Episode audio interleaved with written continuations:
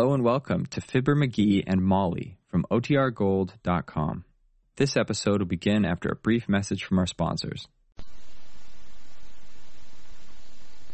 Fibber McGee and Molly Show.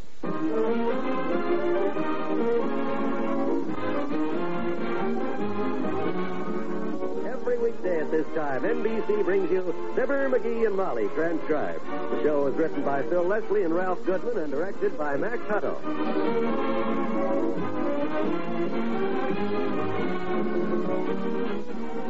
We'll join Fibber and Molly in just a moment. You have a lot of driving to do between now and next spring, and some of it will be made more difficult by bad weather. That means extra caution on your part to avoid an accident. Statistics show that there are more accidents during the winter months than at other times of the year. It's easy to see why. Not only snow and ice on the roads, but the added hours of darkness and poor vision caused by frost or fog on the windshield all make for danger. But a little extra attention to the rules of driving safety will help you to avoid an accident that could spell tragedy for you, your family, or friends. First of all, make sure that your car is in perfect condition before you start, especially the brakes and tires, and have tire chains handy in case you need them. Second, drive slowly. Third, watch the traffic signs and obey them. And fourth, signal for all stops and turns. Guard against traffic accidents this winter. Drive carefully for your life.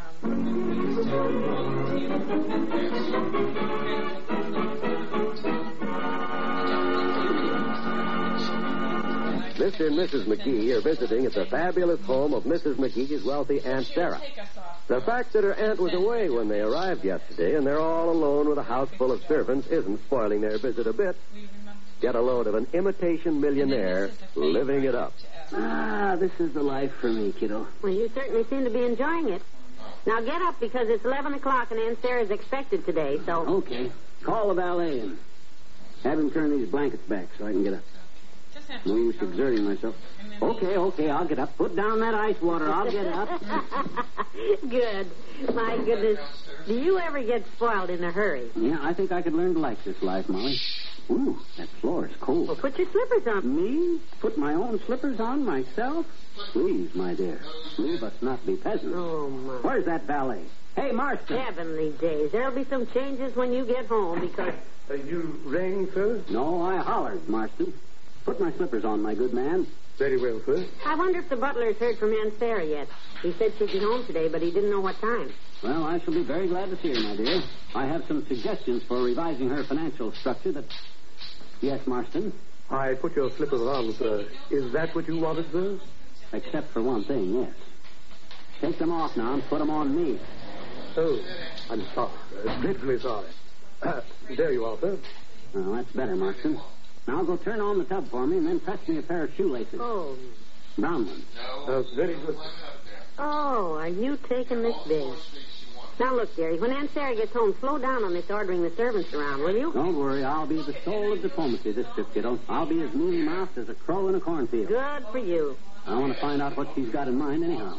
Ah, when I think of the possibilities, when I think of what I could do with my brains and Aunt Sarah's millions, it just gives me goose pimples, Molly. Yes, makes me shudder, too. Just picture me with $10 million operating in the stock market. There I am in the middle of Wall Street. Get out of that seat, boy. You'll get hit by a truck. The Wolf of Wall Street, they call me. I deal in millions. I buy, I sell, I buy again. I look at the ticker tape.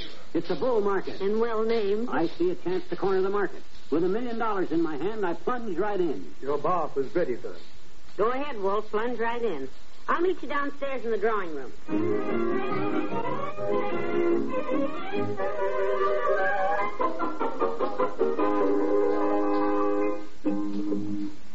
Hey, Molly, where are you? Here I am, dearie, in the drawing room. Hmm. Oh, this place is simply fabulous. Yeah, you heard anything from Aunt Sarah? Not yet. I haven't talked to anybody. Well, let's get that butler in here. I want a cigar anyhow. Where's the bell cord for this room, you know? Try that silk rope against the wall there. This one? Okay. What happened? Close the drapes. Oh. Maybe it's this one here. Yeah, I'll give him five seconds and then by... You rang, sir? Oh, hello, Parkinson. Good morning, ma'am. Yeah, I rang, Parky. A cigar, please. Yes, sir. Here you are, sir. Hmm. Corona, Corona, Coronas, huh? Buck apiece, Molly. Oh? You may remove the band, Parkinson. Thank you, sir. You may place it between my teeth. Would you like me to bite the end off it for you, sir? Oh, no, no, no. I'm not helpless, Parkinson. You'd have a hard time proving that. There you are, sir. Ah, get a load of that aroma, Molly. I haven't tasted one of these since I put on the wrong overcoat at the Elks Club. Boy, if you could have saw the look on old man McDonald's puss when he lit one oh, of mine. dearie, dearie, now, please. Uh, have you heard from my aunt, uh, Parkinson? I was about to tell you, ma'am, we had a message from Madame this morning. Good. She is in town and on her way home, but she is stopping to see a friend off at the airport. She expects to be here at 2 o'clock. End of message. Oh. Uh, did you talk to her? Does she know we have arrived? I regret to say she does not, ma'am. The above quoted message came from her banker, who received it from her attorney and delivered it by telephone. Well, we'll have a little surprise for her, won't we, Parky? I dare say, sir. Uh, will that be all, sir? Yeah. Oh, oh uh, incidentally, tell the cook not to bother with anything elaborate for lunch, Parkinson. Thank you, sir. Just a simple breast of pheasant under glass. Stained glass, of course. Broccoli with hollandaise sauce and a couple of baked Alaskas. Oh, my. And, and Parkinson, tell the cook to bake those Alaskas well. The one she sent up for my midnight snack last night was cold in the middle. But McGee, a baked Alaska has ice. Please, my dear. That will be all, Parkinson. Very well, sir. Here, when the cook hears this. Come, my dear. Leave a stroll through the garden.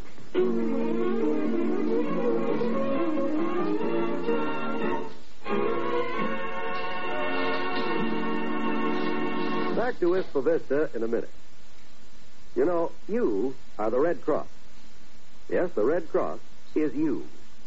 Through your support of this great organization, with your time, your blood, and your money, you have made it possible for thousands of people to receive Red Cross assistance. You helped the disaster victim when floodwater swept away everything he held dear, or when an explosion shattered his dwelling. You provided the life-giving blood that saved the lives of servicemen wounded in Korea. You provided the blood that was fractionated into plasma, into serum albumin and gamma globulin, valuable miracle workers doctors use every day to combat shock and disease.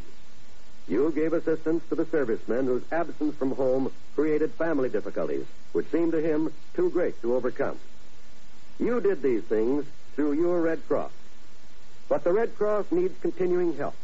It's up to all of us. So give to the Red Cross. Help your neighbor.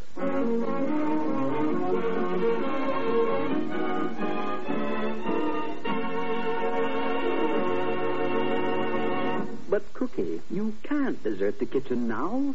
Breast of pheasant under stained glass he wants, doesn't A baked Alaska done in the middle. Eighteen years I've cooked for the missus. Her and her cockeyed relatives. Please, Mrs. O'Brien, let us not so far forget ourselves as to refer to Madame's relatives, however trying they may be, as her cock-eyed relatives. I'll refer to her cockeyed relatives any way I like, Mr. Parkinson. Uh, I have never seen one like this one. This, this. McGee, his name is. It is his wife who is related to Madame. Well, it's a fine name to belong to such a knucklehead. Eleven o'clock last night, the buzzer rang. A little snack he wanted.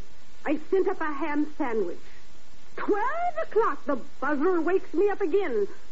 Too much mayonnaise on the sandwich, he says. One o'clock, he wants a glass of milk. Warm milk. I fully sympathize with you, Margaret. Their unexpected arrival quite upset me yesterday. Later, I apologized to the gentleman for having lost my savoir faire. He suggested that I had probably dropped it on the stairs. and do you know? I found myself searching for it on the way down. It's frightening. Well, he doesn't frighten me. And I don't care whose relatives they are. I'll bake no baked Alaska.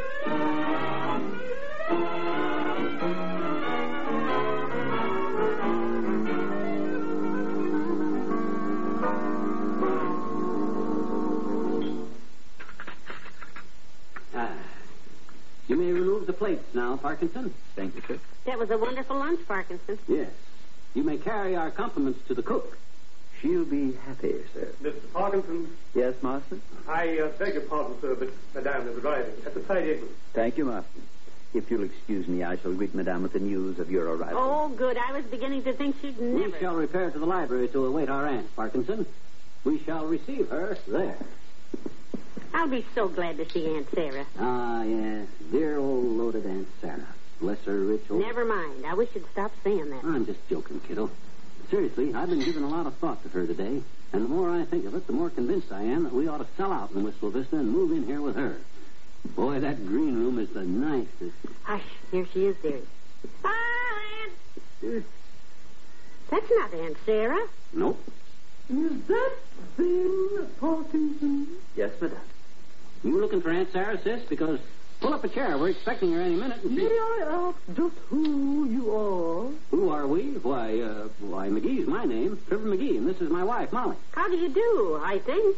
Just what are you doing in my house? They assured me that Your house. Uh, who are you? I am Mrs. Watson J. Wellington, uh, the third. Oh, well, well, you're confused, sis. This is Aunt Sarah's house. Oh, dear. Hush, McGee. I... Well, Mrs. Wellington, this...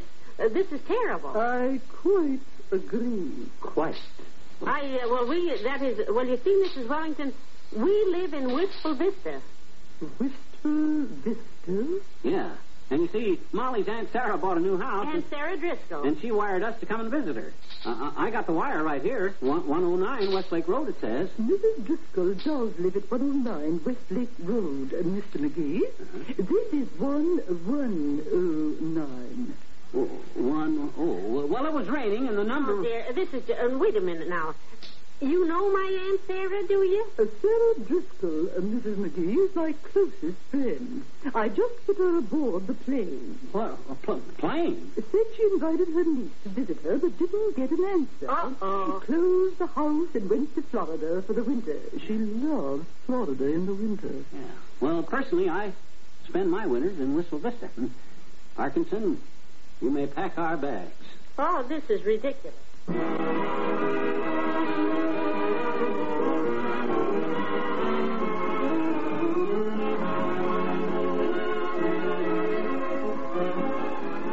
Fibber and Molly will be right back.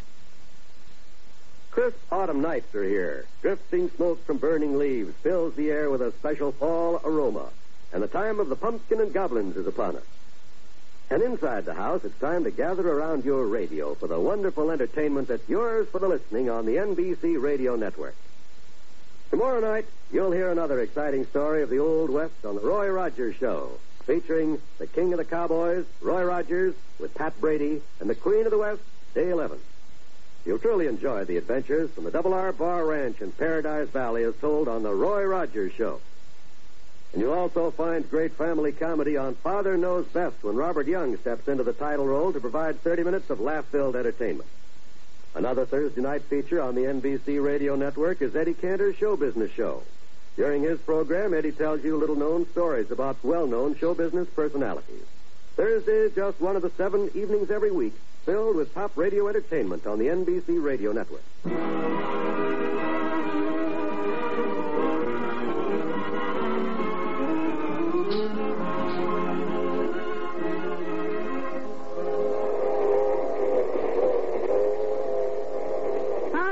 Good to get home, won't it, dearie? Yeah, sure will.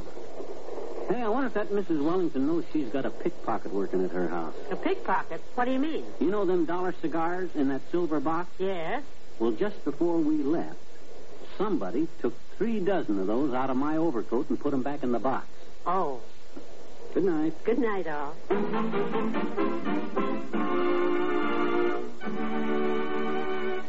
NBC has brought you the Fibber, McGee, and Molly program, transcribed with Harley Bear as the butler, Margaret Brayton as the cook, and Elvia Allman as Mrs. Wellington. This is John Wald inviting you to be with us again tomorrow night for another visit with Fibber, McGee, and Molly.